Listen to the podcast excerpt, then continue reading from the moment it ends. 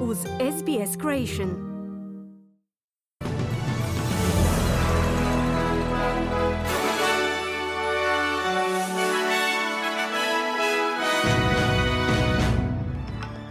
U današnjim vijestima poslušajte otkriveni detalji sporazuma AUKUS o izgradnji podmornica na nuklearni pogon. Radnici u nekoliko zračnih luka diljem Njemačke štrajkaju tražeći bolje plaće zbog čega je došlo do velikih poremećaja u prometovanju zrakoplova. I u Velikoj Britaniji u sklopu nacionalnog štrajka zdravstvenih radnika mladi liječnici su napustili svoja radna mjesta tražeći bolje radne uvjete.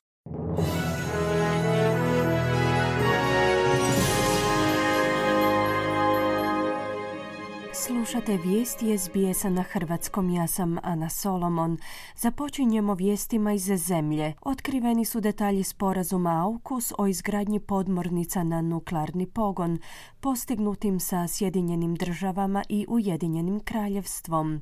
Premijer Anthony Albanizi je trenutačno u posjetu SAD-u, gdje se susreo s američkim predsjednikom Joe Bidenom i britanskim premijerom Rishijem Sunakom. Oni su na zajedničkoj konferenciji za medije objavili da će se u roku od četiri godine američke i britanske podmornice smjenjivati u Luci u Pertu. Za 20 godina Australija će proizvesti svoje prve lokalno izgrađene podmornice, do osam novih australskih podmornica klase Konvencionalno naoružanih, ali na nuklearni pogon, sići će s proizvodne trake početkom 2040. godina. Bit će opremljeni američkim sustavom za okomito lansiranje. Visoki vladin izvor kaže da pretpostavljaju da će novi program australske porezne obveznike koštati između 268 i 368 milijardi dolara. Premijer Albanizi je tom prilikom kazao da će inicijativa stvoriti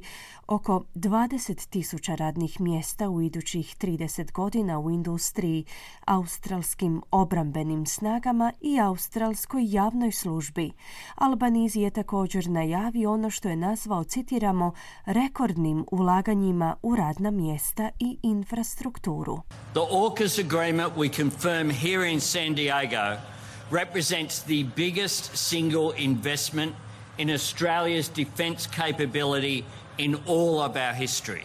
Sporazum AUKUS predstavlja najveću pojedinačnu investiciju u obrambenu sposobnost Australije u cijeloj našoj povijesti. Njime jačamo australsku nacionalnu sigurnost i stabilnost u našoj regiji, te gradimo australsku budućnost s rekordnim ulaganjima u vještine, radna mjesta i infrastrukturu, zaključio je premijer Albanizi. Australija će doživjeti veliki porast mogućnosti zapošljavanja zahvaljujući Nacionalnom fondu za obnovu, za koji Savezna vlada kaže da će stvoriti nova radna mjesta u svim gradovima i regionalnim područjima. Prijedlog zakona vrijedan 15 milijardi dolara trebao bi ići na raspravu u Senatu s podijeljenim mišljenjima o njegovoj učinkovitosti kako za australsko gospodarstvo, tako i za same ljude. Pomoćnik ministra za proizvodnju i trgovinu Tim Ayers kaže da će fond otvoriti nove mogućnosti za australske radnike. This means that factories and industrial capability that would not otherwise have got private sector finance will find its home in Australia, that we can commercialise in particular Australian research. To znači da će tvornice i industrijski kapaciteti koji inače ne bi bili financirani u sklopu privatnog sektora pronaći svoj dom u Australiji. Bićemo u mogućnosti komercijalizirati australsko istraživanje koje će ići u proizvodnju na australskom tlu. Radna mjesta i tvornice koje će iz toga nastati bit će rasprostranjene u našim vanjskim četvrtima i diljem regija, kazao je Ayers. Ministar za klimatske promjene Chris Bowen je stao u obranu uloge koju će plin odigrati u australskom prelasku na obnovljive izvore energije. U svojem obraćanju na institutu Sydney, Bowen je kazao da Australija kreće prema cilju od 82% obnovljive energije do 2030. No da će se preostalih 18%, citiramo, sve više fokusirati na plin. Bowen je uputio ove komentare dok Savezna vlada pokušava progurati svoj zaštitni mehanizam temeljem kojega će tvrtke koje prekorače ograničenja emisija ugljika morati kupiti kompenzacije ili trgovati s drugim tvrtkama. Ovaj prijedlog su kritizirali u stranci zeleni. Oni naime tvrde da su spremni podržati navedeni zaštitni mehanizam sve dok vlada zabrani sve buduće projekte koji se temelje na plinu ili ugljenu. Slušate vijesti SBS-a slijede vijesti iz svijeta. Administracija američkog predsjednika Joe Bidena je unatoč protivljenju ekologa odobrila smanjenu verziju 7 milijardi dolara vrijednog projekta bušenja nafte i plina na Aljasci, tvrtke ConocoPhillips. U američkoj organizaciji Greenpeace su u nizu objava na Twitteru opisali ovaj potez, citiramo, velikim udarcem na klimatske ciljeve, optužujući predsjednika da je prekršio obećanje dana u predizbornoj kampanji da će zaustaviti nova bušenja nafte na javnim površinama. Bidenov plan omogućio bi naftnoj tvrtki ConocoPhillips da inicijalno otvori tri od ukupno planiranih 219 bušotina. Ova najava je uslijedila nakon jučerašnje odluke administracije na čelu s predsjednikom Bidenom da zabrani ili ograniči bušenje u nekim drugim područjima Aljaske i Artičkog oceana.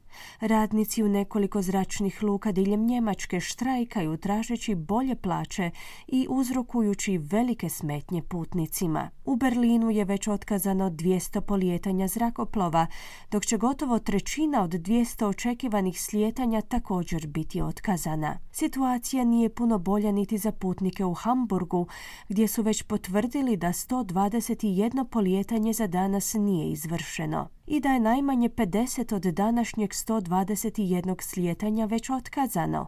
Štrajkovi su ostavili putnike zaglavljene u zračnim lukama, bez naznake o tome koliko dugo će se takva situacija zadržati.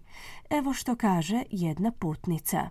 Also, ich soll eigentlich nach Thailand gehen, nach Phuket und habe bis jetzt eigentlich noch keine Nachricht bekommen von wegen Željela sam letjeti za Phuket u Tajlandu i do sada mi nije rečeno da let neće poletjeti.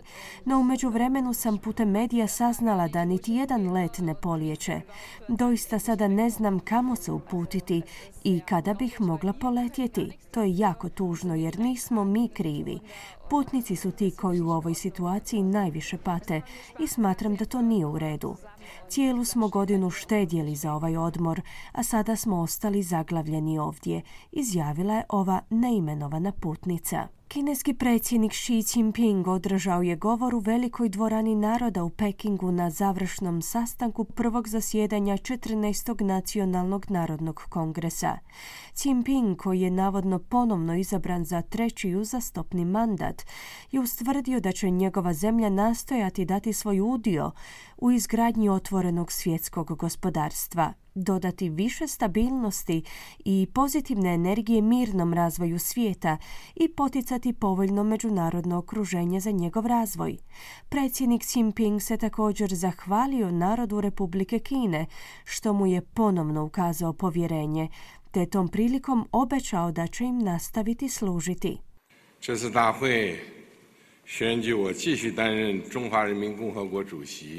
Izabran sam da nastavim obnašati dužnost predsjednika Narodne republike Kine.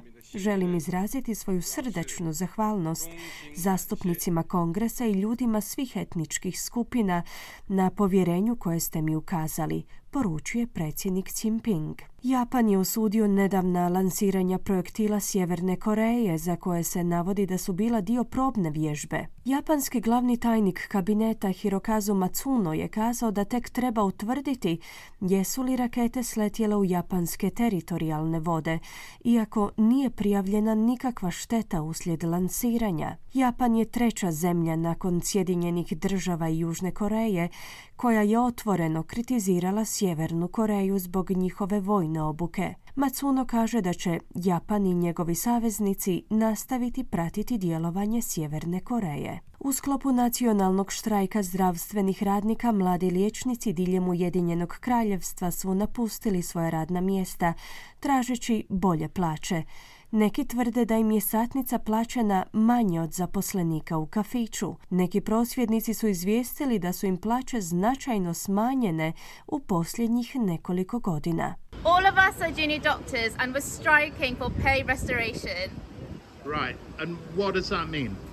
We have faced a 26% pay cut in real terms since 2008. Mladi smo liječnici i štrajkamo za povećanje plaća, kazala je jedna prosvjednica, nakon čega ju je novinar upitao što to točno znači, na što je ona odgovorila da su od 2008. godine doživjeli smanjenje plaća u iznosu od 26%. Danas jedan australski dolar vrijedi 0,67 američkih dolara, 0,62 eura te 0,55 britanskih funti. I na koncu kakva nas vrijeme očekuje tijekom današnjeg dana u većim gradovima Australije. Perth sunčano uz najvišu dnevnu temperaturu do 30 stupnjeva Celzija. Adelaide uglavnom sunčano i 28 stupnjeva. Melbourne djelomična na oblaka 29. Hobart uglavnom sunčano uz 25 stupnjeva. Canberra djelomična na oblaka 26. Sydney pljuskovi 26. Brisbane djelomična na oblaka 31 i na posljedku Darwin gdje će prevladavati manji pljuskovi te mogućnost razvoja olujnog nevremena uz najvišu dnevnu temperaturu do 31 stupanj Celzijev. Slušali ste vijesti radija SBS. Za više vijesti posjetite SBS News.